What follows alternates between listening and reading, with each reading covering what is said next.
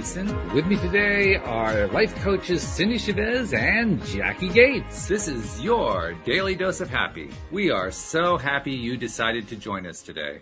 Except for one little detail, and that is that Cindy can't join us today because she's still dealing with the aftermath of Hurricane Ida in her town. So, but we'll be thinking about her. I, I, I should assume you got the same news that I did, that her family's doing well, everything's great. Everybody's fine. Yes. Yeah. Just, just the usual, you know, post hurricane stuff to handle for sure. Exactly. So, you know, it's going to be a little while perhaps before some of them get their power back. But, uh, yeah, I mm-hmm. think it was oh, nearly 800,000 people in Louisiana alone missing power. So, yeah, yeah a lot going on there it's it's it's always that because they have such beautiful trees, and mm-hmm. part, you know part of the price of it. We it, used to have the, the, same thing happen in Savannah when we lived there. Oh, you, you know, did? If, okay. If there was a big uh, big wind, you're guaranteed to lose power because of yep. the trees, which is why you love Savannah. You know, absolutely, so, sure, yeah. So there are yeah. trade-offs, but um, yeah, yeah, hopefully everything's going to work out okay for any, anyone who's uh, in that area. Our thoughts and prayers go out to you, and, and we're hoping and praying for you to have that great recovery that you all deserve. Um, yes. but meanwhile, Jacqui and I are going to hold down the fort today. Um, and I've got some cool stuff to talk about before we actually get into talking about stuff. Um, tell. I, yeah, I've got some announcements. I, I, think you actually know about one of them, but I wanted to give a few of them here. First is coming Friday. We have a special guest and I'm going to see if I can say the name properly. Give me a moment to pronounce it. It's Zehra Mahoun. And she is a very interesting life coach who has a very interesting take on how to overcome resistance points. So it's going to be kind of a fun um, interview that we're going to do on Friday. And then on Monday, Monday's like the really exciting day because Monday we've got Bob Doyle from The Secret joining us here on the show. And this is like a breakthrough moment for us because this is the first actual original member of the, the cast of the movie The Secret joining us on the show. So like I am stoked. I am totally stoked that this guy's yeah, coming on the show. Seriously, big time now. Seriously. Yeah. no kidding. Yeah, like, oh my goodness. We, we made it. Hey. yes, yes, absolutely. That is so very, very cool. I can't it's, wait. Oh, it's so exciting. It's really, really exciting. What's interesting too is the, um, the promo materials that uh, his uh, representative sent along to me indicate that he's no longer using the phrase law of attraction. He's teaching the same concepts, but he's doing it from what you might call a real world perspective, just, you know, in terms of what science has to say and psychology has to say and so forth. So it's going to be really interesting to hear how he's kind of turned all the concepts around so that a broader audience can accept it without getting hung up on the woo woo. So it's going to be good. Right. Yeah. yeah. but, you know, it's, it, it never fails to amaze me how the, the stuff that we've taken as woo um, just more and more as we're discovering quantum science and physics and all this stuff with just, and the brain science and neuroplasticity and all this kind of stuff. Right. affirming what we know. Yeah. Not, not making it like like the kooky people are starting to sound really sensible and wise, you know, and, and avant-garde. And it's just like, oh my God, how did you know that? They have only just discovered it. It's like, yeah, you know, that, you know, that saying that any, what is it? Um, something about any science that's advanced enough will look like magic. Oh, sure, um, right, well, exactly. I think magic waits for science to catch up. That's what I think. That, well, that's a fair perspective. I mean, because it's, yeah. it's, really just two ways of looking at the same thing. So yeah, absolutely. I think that's right. true. Yes. Yeah. You know, I mean, the, the fact that the sun came up uh, every time and, you know, and the, the stars moved the same, that was seen as magic until we worked out how it was. Um, and and many of us recognize it as magic to this day because it's so magical. It's still magical, but the thing is right. that science has caught up with an explanation. Right? Yes. Oh, yes. And so and so, I'm going to be fascinated to find out what Bob's done with. This. Oh, me too. Very this is, cool. This is going to be fun, and and he was one of the more interesting presenters. I mean, not that any of the presenters were bad in the secret; they were all good. But he had there, there was something about the way he talks in the film mm-hmm. that it's just instant engagement. Like, yeah, you want to you, you kind of trust this guy, and you want to hear what he has to say. Yeah, so. and of course, and you know the the whole Tut thing, the the the messages from the universe or thoughts from the universe, or whatever. Um, that those were just they have been they have been the right thing at the right times for so many times mm-hmm. that I can't even I can't even number them anymore. It's just like somehow they just land, and you go, oh my god, how did he know? Checking your software in case he's listening. You know, it's like, yeah, it's, it is, it's been really very, very cool to watch him you know, watch the arc. I mean, he was already famous uh, when The Secret came out, but now Yeah, it's a lot of these- stratospheric. A lot of these And it's always were. cool to see a body of work evolve, right? Yes. Instead of just staying the same. I love that. Yes. So very exciting, no doubt about Mm-hmm. that. And then the very next day, we're going to have a visit from a gentleman named Master Lama Rasaji. He is one of only 12 Master Lamas in the world. And I'm Wow. thinking, this is like, this is going to be seriously cool. I mean, I, I. I'm kind of wondering, normally I'm very proud of my ability to ask insightful questions. I'm not sure if I'm going to have enough insight to answer, to ask the question this guy can deep down go to. I mean, we're just going to have to find out. I don't know. We'll, I, I don't know what to expect here.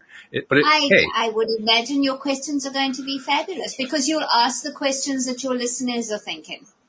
Well, that's, that's what I try to do. That's exactly what I try to do. So thank you. That's a vote of confidence. I need that one. Yeah. Yeah. And then next Friday, though not this coming Friday, this coming Friday is uh, Zehra Mahoun, but the following Friday, David Strickle and the streamer David are going to be joining us again. So the next 10 days or so are going to be really, really cool. Really, really good. That is so good. Yes. Yeah, it's going to be Yeah. great. And of course, uh, by next Wednesday, of course, Cindie will be back at that point, and uh, the two will become three again. I'm going to be really curious to see what stories she has to tell coming out of that particular experience, because she and her husband, I mean, well, actually, you all, all you have to do is check the weather forecast. You know, okay, it's time to move out. They moved out. They moved to Dallas, Texas, and they've been there ever since, dealing with stuff kind of by phone and by internet and so forth. Um, but even with that, there are going to be stories in there. And I'm just, Oh, yeah. I, I Yeah, can just yeah. hardly wait to find out what those stories are going to be. So, Yes, gonna be absolutely. Yeah, yeah. But in the meantime, we're going to just carry the mantle forward here a bit. Um, I see JB saying hello in the live stream. Hello, JB. Thank you very much for dropping in. Um, I wanted to just kind of tag on to the whole disaster scenario because there are, there are a few factors that are, that are interesting from a law of attraction perspective. The first one being that they happen. And when we recognize, especially those of us in energetic law of attraction circles, when we recognize that we are the creators of our own experience in all areas, including the areas that are most you know, uncomfortable, then when a hurricane comes along, we have to at some point admit, yeah, uh, I guess we probably did attract that in some way. But that's a tough kind of a concept. No, I, you said the key piece here. We are the curators and creators of our own experience. We are not the curators and, and creators necessarily of the circumstance. Well, that's a Only good point. our experience of it. Mm, that's a very good right? So you've got Elie Wiesel um, in in Auschwitz, right? Curating a, a an experience that is vastly different to how everybody else there experienced that. True.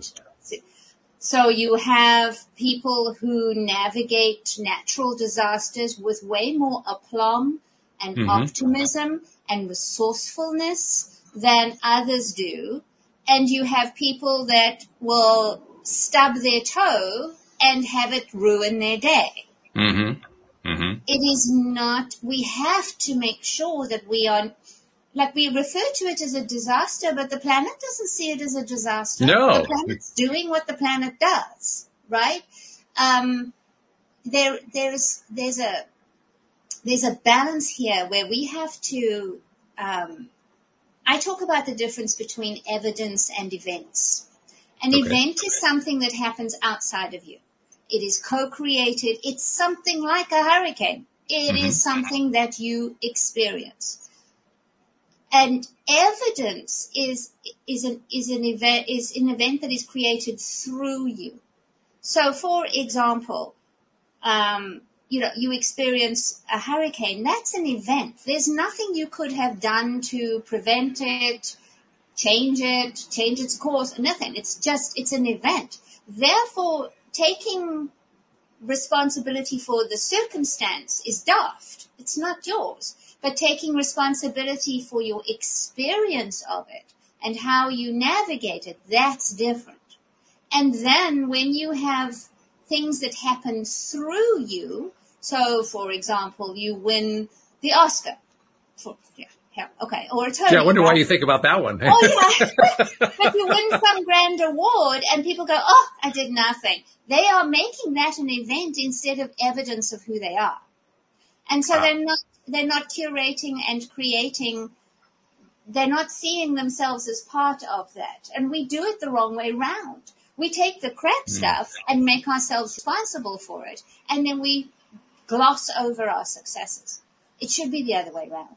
True. But we're always curating and creating an experience of a circumstance. Not necessarily, there's too much co-creation. We are working with a planet that has literally a mind of its own. We work with bodies that have minds of their own. Right. We're collaborating always, but we curate our experience and create it. That is entirely our control. We can choose our thoughts. We can choose our attitude. We can choose the story we want to experience. Um, I was teaching in a class this morning and saying, you know, um, you can decide who you want to be when this thing ends. And then just navigate towards that. hmm So, you know, if you start your, your, like a Monday morning and you think, oh my God, I'm going to be horizontal by the time five o'clock comes. Sure as hell, you're going to It's be horizontal happen. by five o'clock comes and Oh, yeah. Monday. Oh, okay. It's, it's going to be, it's going to be stressful, but I can see myself sitting down to dinner thinking, Hey, I did this. I, I, Mm-hmm. I'm exhausted and I'm tired, but I made it through and, I'm really pleased with how things went. There's the difference. The circumstance of Monday is the same. Office workers co-creating with you, planetary stuff going on, governments doing their thing. All of that is your, your circumstance to work with and collaborate. But your attitude, your thoughts about it, the story you tell, the way you show up, that is your role in co-creation.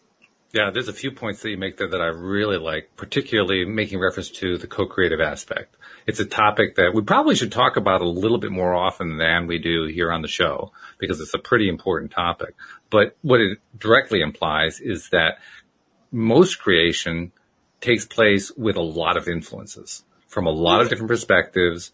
A lot of, I mean, and like you point out, the earth is alive, but literally everything is alive.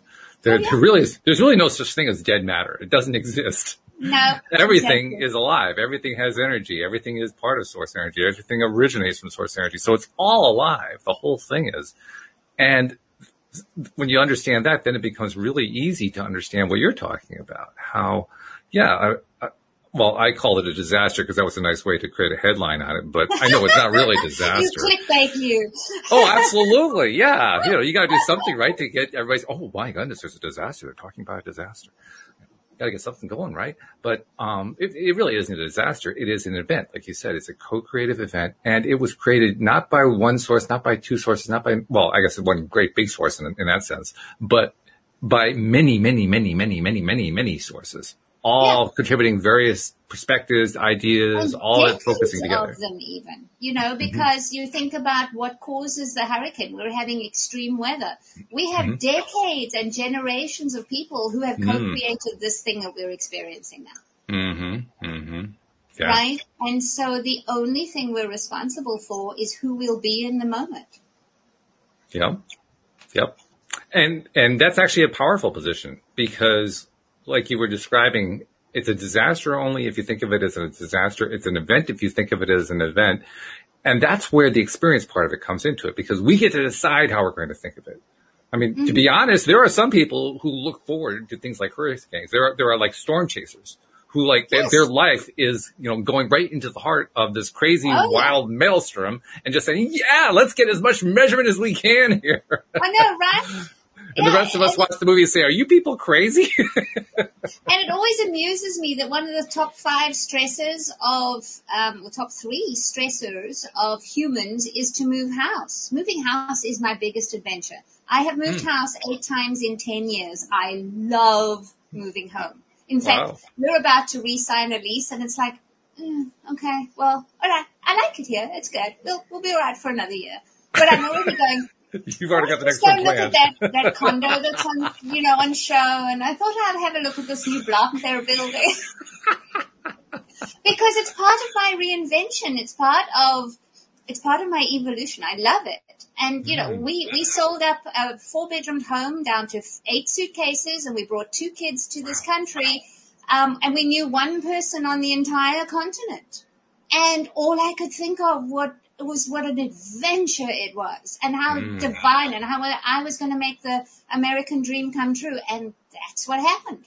But I have colleagues from South Africa who came over with not quite the same attitude who didn't find it as, as easy to settle in and settle down.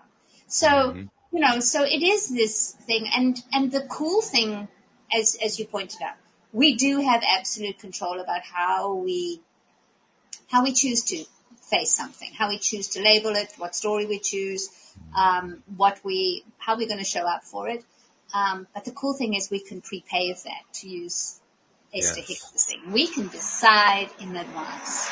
Um, we can say, you know, okay, we're relocating for the hurricane, but oh my God, we get four nights in a hotel. Yay! Like, you know, what a story we're going to have to tell. And well, you Right. wanted a road trip? Here's your road trip. Um, Mm-hmm. you know, it's this kind of a thing. It, it, it is, I'm not, I'm not diminishing experiences. There are some experience, humaning is hard. Sometimes it can Sure. be really hard to navigate. Oh, yeah. However, when we abdicate the power that we have to the outside events, that's when we are literally in, in victim mode. Which, by the way, is what most of us do most of the time. Let's be honest. That's the way mo- most people navigate life. it's a it's a it's kind of taught yeah because um as kids we are we're told what to do we're punished if we don't do it we're we're we're controlled and, Yeah. and when small people are some people small people need to be controlled to, to a certain degree so that they'll actually survive but at the same time um there gets to be a point where you have to go okay this really is my choice and and what one needs is a coach or a mirror or a podcast that asks us questions to say, have you thought about what you're thinking about this? I like that. Nice phrasing. Yeah. Because that's what it is. Like, and, and the words you use, because I, I, I, I call them, wor- the words are spelling. Right? That's, it's a spell. Mhm. The words you use are a spell. You create your reality through what you speak. In the beginning was the word. It's not a coincidence that these things are here. So the Mm. words you use to describe an event will shape your experience of it. Mm, yes. And, and it's not just the words, actually. This is a, a point I made in a conversation I had on social media recently. It, the words are important, don't get me wrong, but it's actually the feeling behind the words. Like I, I could cool. say a word in a, in a very, you know, victim mode kind of, I'm afraid, I'm lacking a sense, and that, that's one very strong meaning. So I could say, oh, I really want that. That has a very strong meaning, but I could say, ooh, I want that. It's an entirely Yes, different feeling true. to it. yeah, there's such are the joys of English, right? I just Yes. found something that's called capitonyms. What is it? Capitonyms, like synonym okay. and antonym. This is capitonym, and it is a word that changes its meaning when you capitalize the first letter. So, Oh. for example, March and Uh-huh. March. If Okay. March has a capital, it's a month. Um, Polish and Polish. Oh yes, okay. I had no idea. I'm such a, a sort of grammar nerd, and I was like, oh my god, I did not know that existed. There's a whole slew of them, um, and it's just like, ah, there you go. But yeah, you know, this is this is the the the, the nuance and the joy of the language that we can use. And language is, is not only powerful, but it's also different from language to language. I mean, Oh, each sure. language has its own idiosyncrasies. I mean, English is probably the most idios- idiosyncratic of all the romantic languages anyway, um, Mm-hmm. just because there, there are so many multiple meanings to words. Most other languages don't have quite as much of a wide diversity of meanings that we apply to words in English. But all, all languages have these idiosyncrasies and they all have these little, these fun things. That, that, That's what I think of that. That's a fun thing, right? That's like a little Yeah, fun yeah. fact kind of a thing. Um, so I could, now I could, that's one way, that's the way I look at it. I could also look at it as, oh my God, this language is impossible. I think if you were learning it as a second or third language, you Perhaps I, I might actually do that. Like, do, I really have, why is, how did this language end up being the dominant language on the planet? This is crazy. I mean, come on. Yeah, I know, right? It is. It is. It is. It's not something that I was. I'm very glad I, I grew up English because I have enough trouble with learning other languages. In in South Africa, Yes. there are eleven national languages. Are there really? We Oh, okay. 11 official languages and you Wow. had to, when I was growing up, um, you had to learn three, English, Afrikaans, and the, the language of the people who lived in your region. So Mhm. mine was the same as Nelson Mandela, Xhosa. You had to learn Okay. Xhosa to be able to graduate. Okay. Thank God you didn't have to actually pass it to learn, to graduate. It was awful. But yes, so this is this is the thing, right? Languages are glorious, and ours is, and and we can use ours, whichever ours is, to shape our experience, to add energy to our our thoughts and experiences. Let me ask you something about the feeling side because I do think that's a really important side, and uh, that's one of the reasons I brought it up.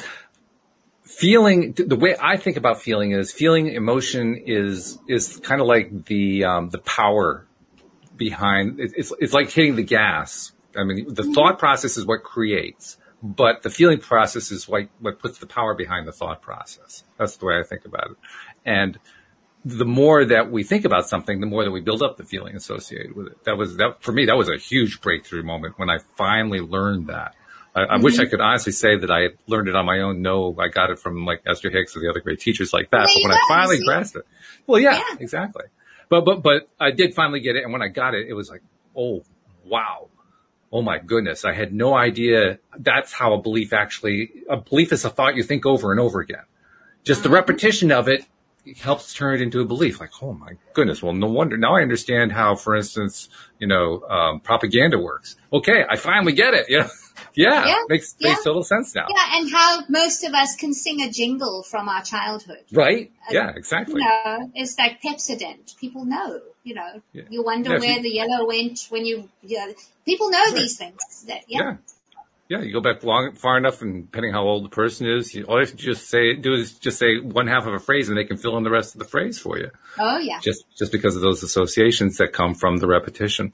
So th- that's my view of what feeling is. The feeling is really like the gas behind, you know, making the engine really rev up into into um, high rev. But the thought process is what basically just shows you where you're going. Um, it's, it's it's the uh, the creation direction maker. And I'm wondering. It's, I, I kind of get the sense that yeah, you're in agreement with that. But how do you think about feeling when you're thinking about the whole process? The emotion side of it. Where how how do you kind of bring that into your own thought process? My thought about this is a little different in that, yes, I think feelings add juice, but we are fundamentally not a feeling universe, we're a focus universe. Really? It is, that is, that, that's what quantum physics shows us and what, Okay. what is that you, the repetition is the key. The focus is the key. The feeling helps you focus. Because if you feel good about something, you'll keep that. You'll, keep focusing on it, right? If you, if you're wanting something, you'll focus on it. Um, but then also the feeling of when we don't want something, when we're resisting something and it stays, that shows us that the feeling doesn't matter as much as the focus.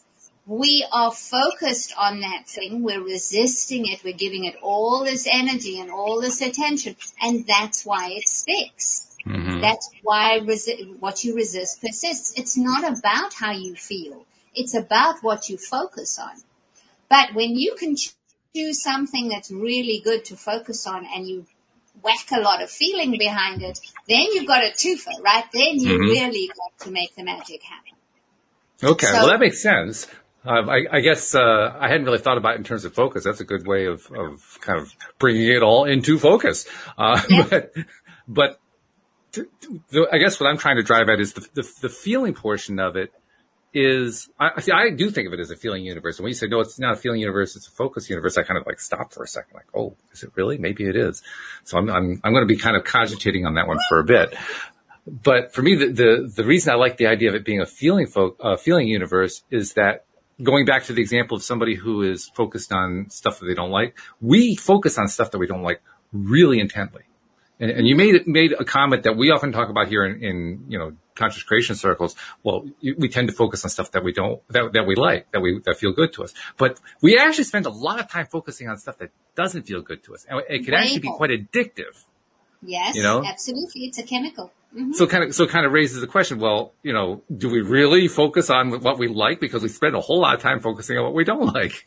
no, we, we don't focus on enough on what we like. That's why the happiness is fleeting, right? Mm. This is what, mm-hmm. this is the thing we have to change is that we focus way too much on what we don't want. We focus on the feelings that feel, that's why find a better feeling thought. Um, you know, Esther says get happy. I don't even think you have to get happy. I think you have to just get neutral as far as that that kind of thing is concerned. Because is a big improvement, no doubt. Yeah, neutral is a huge improvement, and from mm-hmm. there you can decide where the happy lies, right? Mm-hmm. But um, but I think I think that if you can find something to focus on that you don't resist, that's huge. Oh, absolutely. Yeah. Right. And, you know, it's a, um, Bob Doyle said thoughts become things. So, and he talked about, in, in The Secret, he talked about lying on the couch visualizing for five minutes, right? Mm-hmm. And, um, so that's a daily focus. That was a daily focus and he added feelings to it. But mm-hmm. the focus is part of it. You know, he, it, those two things together are dynamite. But focus, but focus, I think, in my experience, focus will outweigh feeling. You don't have to feel good while you're doing it. You just have to feel neutral and not resistant. But when you start to feel good, you know, when I start it, then you're really, then you're starting to chug forward at a much faster pace. But it still raises that interesting question that I think is probably going to be discussed for generations until the whole thing really, really, really, really, really shifts. And that is, why is it if we spend so much time focusing our idea, our, our intention on, I'm going to focus on what I like. And then we finally get to a neutral place. And, and in that neutral place that we start to reach for, oh my God, I'm reaching for the stuff I don't like again. There's that, it's, it's like we've got this long, drawn out, you know, over centuries momentum that's been built up and oh I, I just have to keep looking over there. It's it's it's like people going to the the, the stock car races to see the car crashes. You know, we're, we're constantly looking for the car crashes. here. Same kind yeah. of thing. But you know but this is this is part of humaning our human brain is designed to keep you safe. Which is odd in this context. Oh screen freeze. Oh no Oh dear. Okay. Well, while Jacqui is trying to reconnect, I will take a moment to just remind people of what we're talking about with Bob Doyle, that uh, he is going to be a guest on the show um, next Monday, which is going to be really, really exciting. Um, he is, of course, one of the original presenters in the movie The Secret and, of course, in the books as well. Um, and it's going to be a lot of fun because, well, first of all, he's a, the first person from The Secret who is going to be on on the show. But secondly, he is, as I said earlier, he's, he's trying to revamp and reword and reorganize how we present the concepts involved in talking about the law of attraction without using the phrase law of attraction. So if you are interested in asking a question to Bob, and it's going to be well worth uh, asking questions if you have them, and you want to be part of the live stream, by all means, join us. We'll be doing it at uh, 4 p.m. New York time here on Monday. That'll be Labor Day here in, in the United States for people who are in America. Um, if you want to just send in a question in advance, I'd be happy to, to take your question and ask it to Bob during the show. So just take advantage of the usual methods of contact through the app or through Facebook or, or uh, just send to my email address, walt at. Whatever it's going to take, that's fine.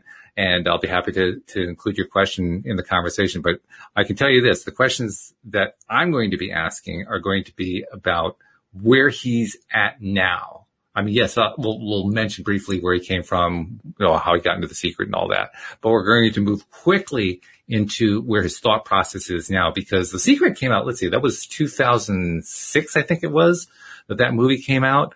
So that's, uh, what, 14, 15 years ago? 15 years is a lot of time for a person to continue to develop. And I think about somebody like Bob who at that point in time had developed so incredibly to the point where he was, well, he was involved in the secret. He, you know, he was Bob Doyle. Um, then I think about, okay, what's happened in the 15 years since then? That's what's going to be really cool to find out about. I, I got the feeling that he's going to come onto the show and he's going to give us concepts that we hadn't even considered yet, which is quite a feat actually now that I think about it because I've been doing the show now for it'll be nine years this month. Nine years ago, uh, in September of uh, 2012 is when I started the show. And I know how much I've grown in that time. I can only begin to imagine how much he's, he's grown in that same period of time and beyond. So it's going to be a lot of fun. Not sure what happened to Jacqui. She kind of dropped off there. Hopefully there's not so, oh, here she comes. She's getting back in here. And yeah, okay. No. Hello. Apologies. My whole, the whole, all the internet went down for a minute. Everything so- went down. Okay. Yes, everything. I've got another PC here and it was like, ah, everything died. Anyway, we're here. Yay. Well, that's a good thing. That's all right. I just took a moment to remind everybody about the Bob Doyle visit. So this is all a very good thing. I'm good so excited about that. So Oh, he's going to be great. He's, it's, And you get him all to yourself. I'm so impressed. well, not all to myself. I have to share them with my listeners Oh yeah, I know. and my Monday co-host too, you know. Yeah. In fact, Are I was just telling listeners they can actually send questions in or they can be part of the live stream to ask questions too. So it's going to be oh, fun. Good. Yes, I was going to say that they're going to have questions as well. Absolutely. Of course. Yeah. You get somebody of his stature on there. I was also commenting. I mean, it was 15 years ago. I was figuring it out while I was talking. 15 years ago that The Secret came out. Really? And Bob, long? and Bob Doyle, yes, 15 years ago, Bob Doyle had achieved an amazing amount of growth in his own life to the point where he was invited to be a part of The Secret. Yes. Imagine how much more he's done in the 15 years since then. Incredible. So, I mean, I, I'm anticipating he's going to be sharing ideas that we hadn't thought of before. hmm Because when you are that advanced, you, you're coming up on stuff. You're you're break. You're you're among the people breaking the new ground, right? Oh, You're the yeah, ones- sure. You're you're the you're one of the ones who are no, that's fine. You're you're one of the ones who are just you know like leading the way to everybody else. So yeah, it's going to be exciting. It's going to be fun. Yeah, I don't know if we can get it all in in one hour, but we're going to try to. Good luck with that. Yes, thank you, thank you. I appreciate that. But anyway, we were talking about um, the energy and um, and and how um, emotion plays a role in that, and more importantly, how the focus plays a role. And I'm not sure what thought you were um, caught on when when the whole thing went completely there for a second there. But um, let's let, let's just kind of return there and, and kind of tie that up together if we can, because I think you were making an important point, and if I can kind of paraphrase it, you, you were basically driving at the idea that our energy and our focus not only create our, our experience, but they create the, the, um, the way that we handle that, that long-term momentum. Cause we were talking about, um, old energies, negative energies, energies that we were trained into and so forth, how they build up over time and, and our, our focuses tie up into that. Yeah. Um, in fact, I think the question I was trying to kind of address was, you know, how is it that we continue to get drawn back to? Well, we want to focus on stuff that we like, but we keep focusing on, oh my God, the car crashes. You know, we, we, we keep diving into that thing over and over and over again. It's like we're, we're addicted to it. We are vaguely. I mean, sort of chemically, we could be, but it's Mhm. it is this case of our brains are warning systems. They are designed to keep us safe. They don't give a damn about how we feel. Really, Mhm. they Yep. just want us breathing and preferably vertical, although that's also optional, right? So it's there Yes. to keep us safe. Um, when you see a car crash, it's information. It goes, oh, look, see, that could happen to you. So next time I jump up and down Mm. about your driving too fast, Mm-hmm. this is the piece of information I'm going to throw at you, right? Mm-hmm. Um, and and unfortunately, I, I wish I could do a study about this because we've always had people have always told people stories, right? So Sure. we all hear um, like there were hurricanes before Katrina. Oh yeah. but we didn't have the technology to see it the way we did. We didn't Right. have the technology to watch it happening. And I wonder how that shapes the human experience of stuff.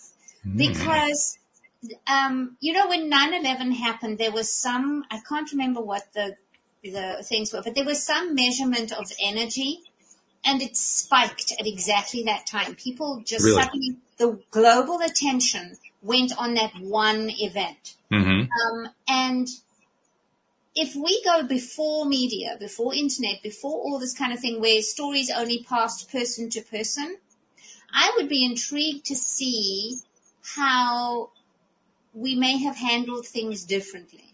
We may have not expected, not being quite so certain of disaster, Mm. not so certain of um, a particular outcome. I, it, it would just be really interesting. But what I do know is that the media adds to the feeling and the attention that we give to certain things.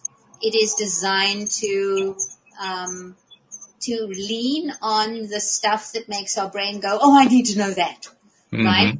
Which is invariably the crappy stuff. It's Right. invariably the stuff that'll keep you safe and small. Remember that your brain does Mm. not want you to change. This is good not what it's designed for. So things that things that feel expansive and easy and joyous and graceful and oh yeah, hell, I can handle that. That's a very different energy and attitude than you're going to get from most reports of anything, really. Which is why I love things like the Paralympics. You know, you can, you can have, you can see people who have obviously been through majorly traumatic events and you can see how they have taken, made it evidence of a different version of who they are. They're not going to say, I lost my leg, therefore I am, you know, I'm, I'm, I'm miserable and I can't do this and I focus on all the things I can't do. Hell no, I'm going to go and win a gold medal in the Paralympics, right? And, and there is this, this, this shift that you make. Um, I'm a huge Formula One fan and there was a young man who had a horrific crash and lost both his legs at the kneecap. Ooh.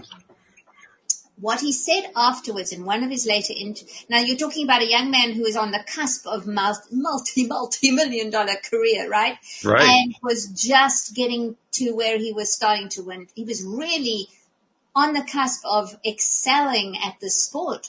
And he said for the first week he was disconsolate. He was he, he was convinced that his life as he knew it was over, which was true. His life as a Formula One driver was Sure. over.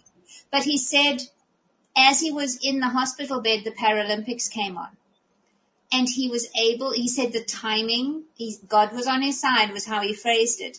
The timing, the Paralympics was on and all he could see were people like he was then who didn't let it stop them. And he is now representing his country in Paralympic sports, Wow.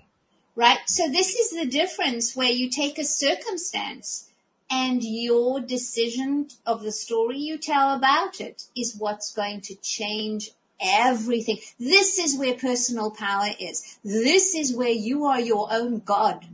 You, you, in this moment, in this decision, you get to change everything. Not by changing the outsides, but by changing how you collaborate and show up for them. Which is amazingly powerful and major, majorly empowering. That's And what I got from The Secret the first time I read it. It, it was Really? That, that was your first thought? That was my first thought. I was, I was, okay, so here's the confession. I was brought up a, uh, in a convent. I was a convent girl. Really? I was always taught that God was, you know, God was everything in charge and was going to smite you if you stepped out of line. Right. Such Well, I think we were all taught that. Anybody, at least in Christian circles, we were. Yeah, absolutely. And you know, and Irish nuns are very good at the smiting part. They certainly are. They're very good at that. Yes. Well known worldwide, Yes. actually. and I hadn't realized just how much personal power I had abdicated to that story. Hmm. So when I read The Secret and suddenly it said, you are in control here. You get to choose how you show up. Yes, yes, there is a, an all that is out there because, you know, the planet and people and everything, that's not your concern. That's all that is is concern. But where you are now, you are a fragment of that. You are in, able to change. You can, you can choose your thoughts and your thoughts can become things. That blew my mind. And that was where everything started to change for me. That's where I started doing the acting as if part and I immersed myself in law of attraction and I started writing my life like I wanted it to be and then acting as if it had happened. And boom, within six months, changed my whole life. So yeah, this is, this is the piece that we have to, have to take back. We have to reclaim our realm and our realm is in our heads. I often think about the fact that we are all, um, to use the modern term, we're all part of source energy. Yes. Um, I think it was uh, Abraham that described us as being um, fragments. Yes. Was frag- yes. Isn't that the word they use? I think I think yeah, that, that The fragments of fragment all it is. Yes, Right. I've always loved that. And I kind of take it a step further because I've given quite a bit of thought to it, and I realize that, like you described earlier, um, like I have life, but my body has life, and my individual cells, I have like trillions of cells, and my each of those cells has life, and each one of them has perspective, and each one of them has this ability, and then the Earth has this ability, and all objects have this ability, and everything everywhere has this ability. And I, as I think about that, I realize that's pretty impressive because no matter how large or how small the fragment is, it has the same amount of God power, so to speak. Yes, yes. In its own realm, it is God. Absolutely. Yeah. Which, which is fascinating. I mean, Yeah. f- first of all, because wow, that's pretty, source energy is pretty cool. it really, I mean, to have that ability, no matter how large or so- small the fragment is, to have basically everything in that fragment. It could be the tiniest, it could be a single dot of fragment. It could be nothing in terms of size, but it doesn't matter. No, it doesn't matter. And and what I love is the analogy of an acorn. An acorn is an oak tree. Hmm. Mm-hmm. It just looks different. Yes. You know, and, and we just look at it, but everything that it, that an acorn needs to be an acorn, an, an oak tree is in the acorn. It just needs some soil conditions and water and sunlight and stuff. It needs to collaborate with the earth. This is us. We get to Yeah. do the same thing. All the same information in both things, and that's what makes them both So the part of the same version thing. of you, the version of you that has everything you want and isn't hooked on, you know, CNN or whatever, um, that version of you is as possible as any other version of you. You just have to choose to be that. Okay, so since we're really out in the woo-woo area here of this whole conversation, I, I got to ask you this: quantum physics and so forth. They love to talk about the concept of the multiverse. That Uh-huh. for every, every single possibility, for every single event, there are an infinite number of alternatives, and, and there's this constant multiverse that's expanding, and then you know an infinite number of directions all at the same time, playing out all the different possibilities. Um, I presume from what you're saying that you, you kind of buy into that idea. Do you ever do. think about that and ask yourself, how do I, how how do I even deal with that one? Because it's so mind boggling that my brain can't handle it. I don't have to handle it. I just have to choose the one that feels the most delicious and collapse the universe around that. Ah, collapse the field around that, right? So, so there is this. Um, my friend Lisa Marie Hayes has a, a brilliant I, the words around it, and she said that you imprint on the field, right? So this is your observation. So you, you decide what you want to be. You decide how you want something to end up. You decide. You choose a thought, basically. You make an intention. Okay. Mm-hmm. Then you collapse around it. So you stop looking at any other options. That's what intending is. You stop looking at getting distracted with what else might be out. You just collapse and your field will collapse. This is observation. Quantum physics says when you observe some, the, the particle, it, it becomes what, you know, that's when it becomes the particle, Schrodinger's mm-hmm. cat. So it is, that's what, and then you conform. Then you start acting as if your, um, your intention is inevitable. And that's what we do. That's conscious creation. And it's simply the, the multiverse thing and quantum physics is affirming conscious creation. It's not taking the woo out of it. It's basically saying, yeah, woo's where it's at. Yes, that's true. That's very true. In fact, I think it was uh, Niels Bohr who was one of the early quantum physicists and the, one of the early earlier creators of, of the model of the atom and so forth. Um, made the observation that um, if if you learn and believe you understand quantum physics, then you really don't understand quantum physics at all. Right? Exactly. exactly. And you know, we don't have to understand it. We just have to keep focusing on what we want. This is what law of attraction has said from the beginning. But it is that thing. It is that deciding, imprinting it on your I, that's why I work with houses, right? Where I work with your nest, I work with your immediate mm. environment because your brain will believe what it sees. So mm-hmm. when you see evidence of who you're becoming in your current environment, your it helps with the focus. It helps with the intention. It reminds you. It's a it's a literal reminder, and your brain goes, "Oh, that's who we are now." Okay, right? And then everything, then the universe. This is how it works. The field will collapse.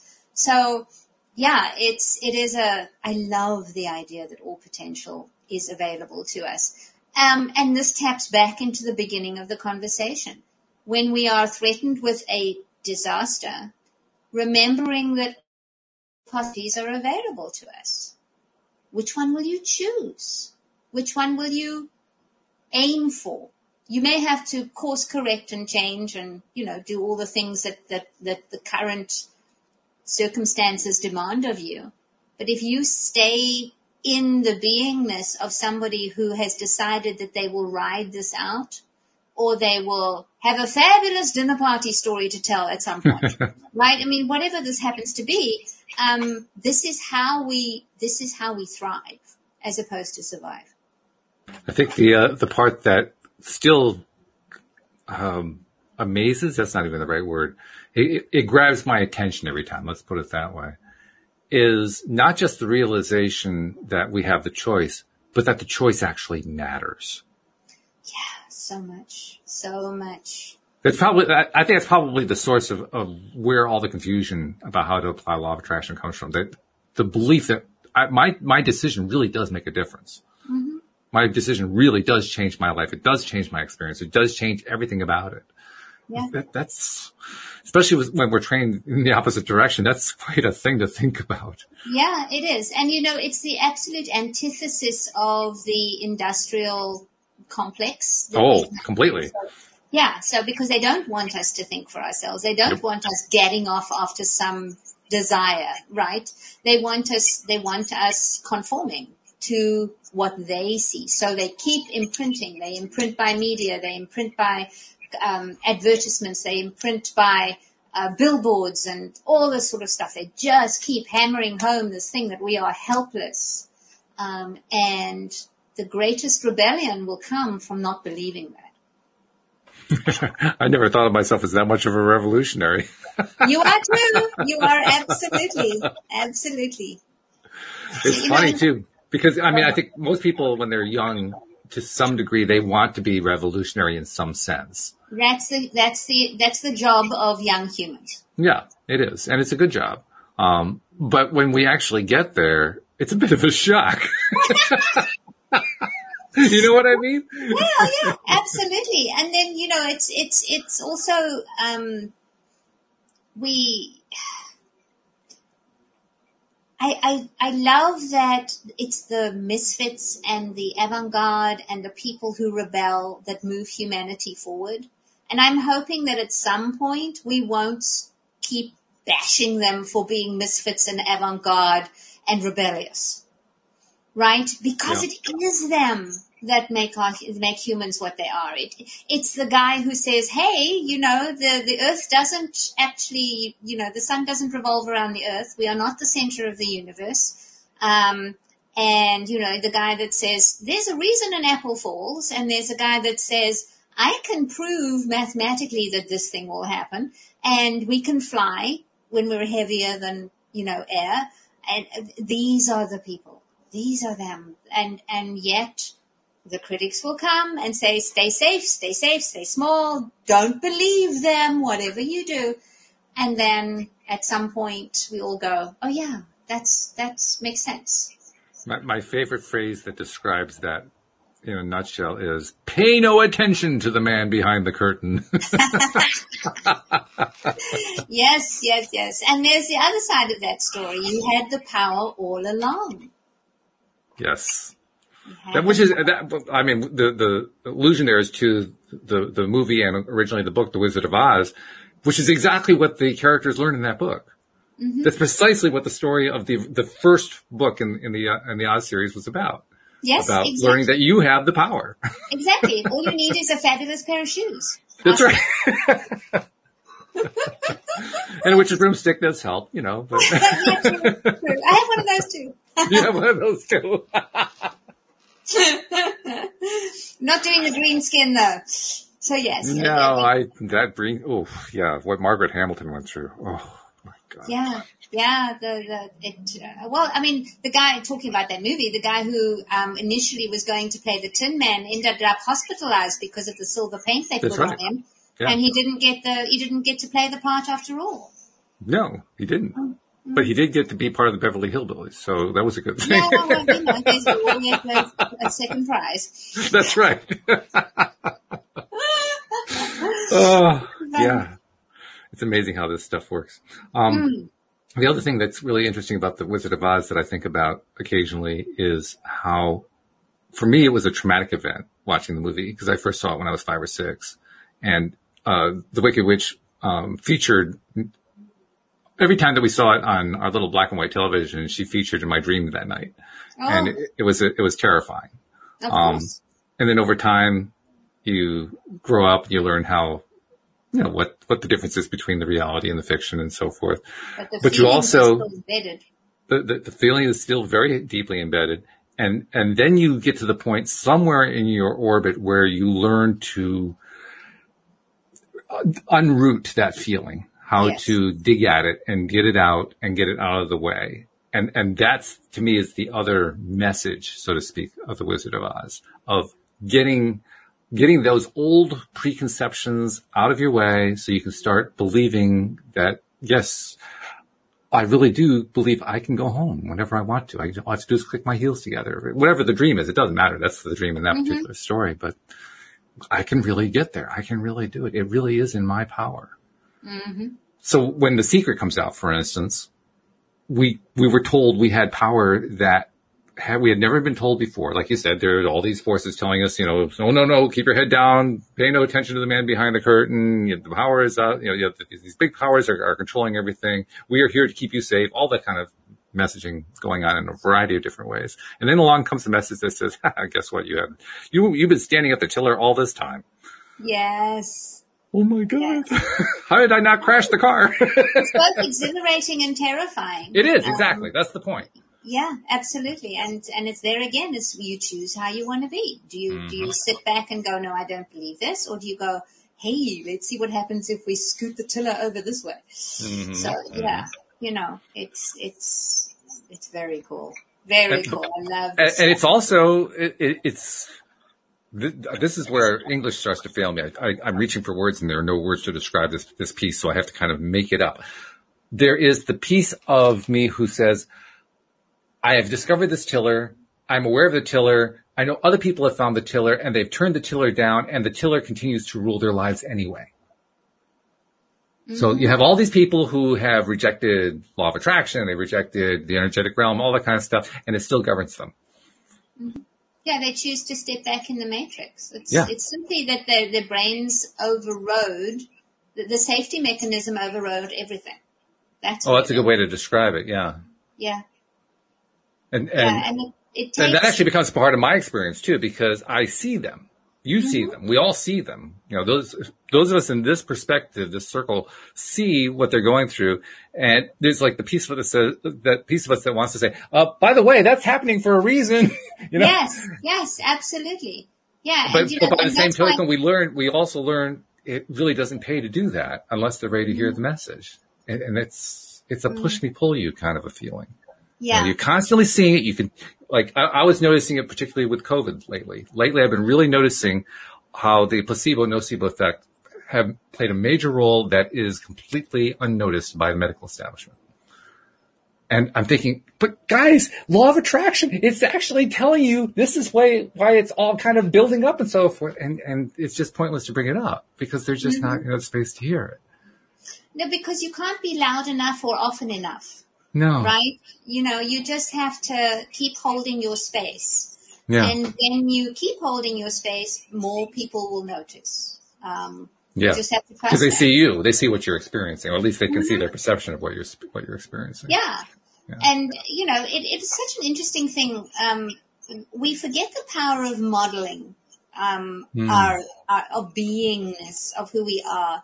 Um, when I, when my kids, my daughter was about 15, 16 or something, she had a friend whose parents were having a, a really rough time and she needed a safe place to be for a few weeks. So she came to live at our house.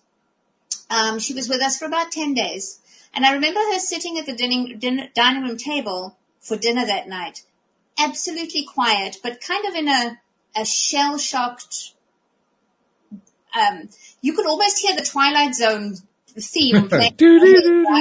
yeah, so, so I didn't push her because she was really tender at the time. We are still, I mean, she and my daughter are still amazingly good friends. And she said later that she had never seen a family behave like we did around the dining room table, wow. except on television. She said oh, it was right. like she'd landed in the set of Beaver, Leave It to Beaver, right? She, she, she had never seen a marriage like my husband and I, where we, we still sort of had a quick hug in the kitchen or we would hold hands watching TV. She'd never seen that. And she'd never been at a dinner table where people didn't fight and bicker. Mm, wow. And yeah. so, but what's so interesting is none of us were modeling that for her deliberately. Right. It's just how we be. And so I see this often because when I go out, I am like dressed to the nines. You've probably guessed, but I mean, like seriously, I am. It, it was a first thought, actually. I am invariably overdressed, and I love it. And I will also be deliberately stand outy, which is my way of saying that I am I, I am not here to blend into the scenery. Yes, I would. What happens then, though, is that I see this. I become a walking permission slip. I will have so many women my kind of age who go, you know, seeing you, I've got these really cool earrings that I only save for parties. I'm going to wear them tomorrow. Or they'll say, I have, uh, you know, there's a lovely saying that says life is short. You need to wear your party pants. So this is how I live. And whenever I'm being that unabashedly, people, it, it, it'll trigger something that that is that'll rem, they'll remember something else and remember something else and remember something else and then suddenly I'm the thing that goes, "Hey, you can do this." And so, you know, we don't know when somebody will listen to one of these episodes and go, "Oh yeah, this is like the 20th time I've heard this. I can maybe consider it." Yeah? So we just have to keep being the fragment of all of that is that we are keep doing what we're doing. And that's because if we resist them, that's where the energy goes. We rather have to put the energy back on doing, being as we do. And so that's, that's the key. It's a great reminder too about just how powerful we are by not trying to be powerful. Yes. Yeah. And we're not trying, I, I posted on Facebook, I'm not trying to be an influencer. I'm trying to get people to be less influenced. Ooh, oh, I like that. That's really good. That's my, oh, that's very my goal. nice. That's my goal. Um, so yes, and, and I'm going to do a shameless plug. I am currently doing one hour for an experiment. I'm doing one hour sessions around this. So if anybody wants to hit me up, it'll be fun. Yeah. Oh, oh, okay. How do they take advantage if they want to do that?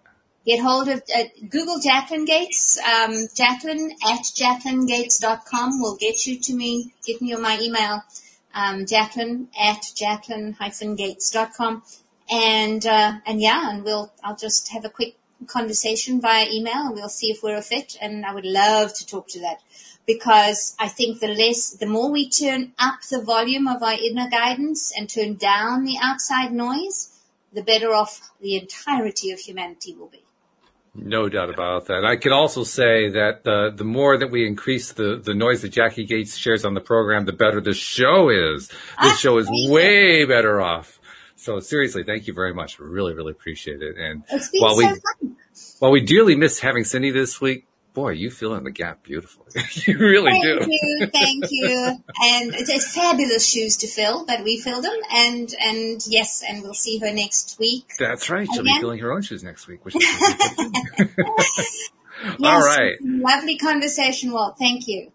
Thank you to all of the uh, people in the live stream and looking forward to uh, joining us on uh, Monday when Bob Doyle is here. In the meantime, thank you to podcast listeners everywhere. We'll see you all next time You're on LOA Today. Goodbye, everybody. Bye, everybody.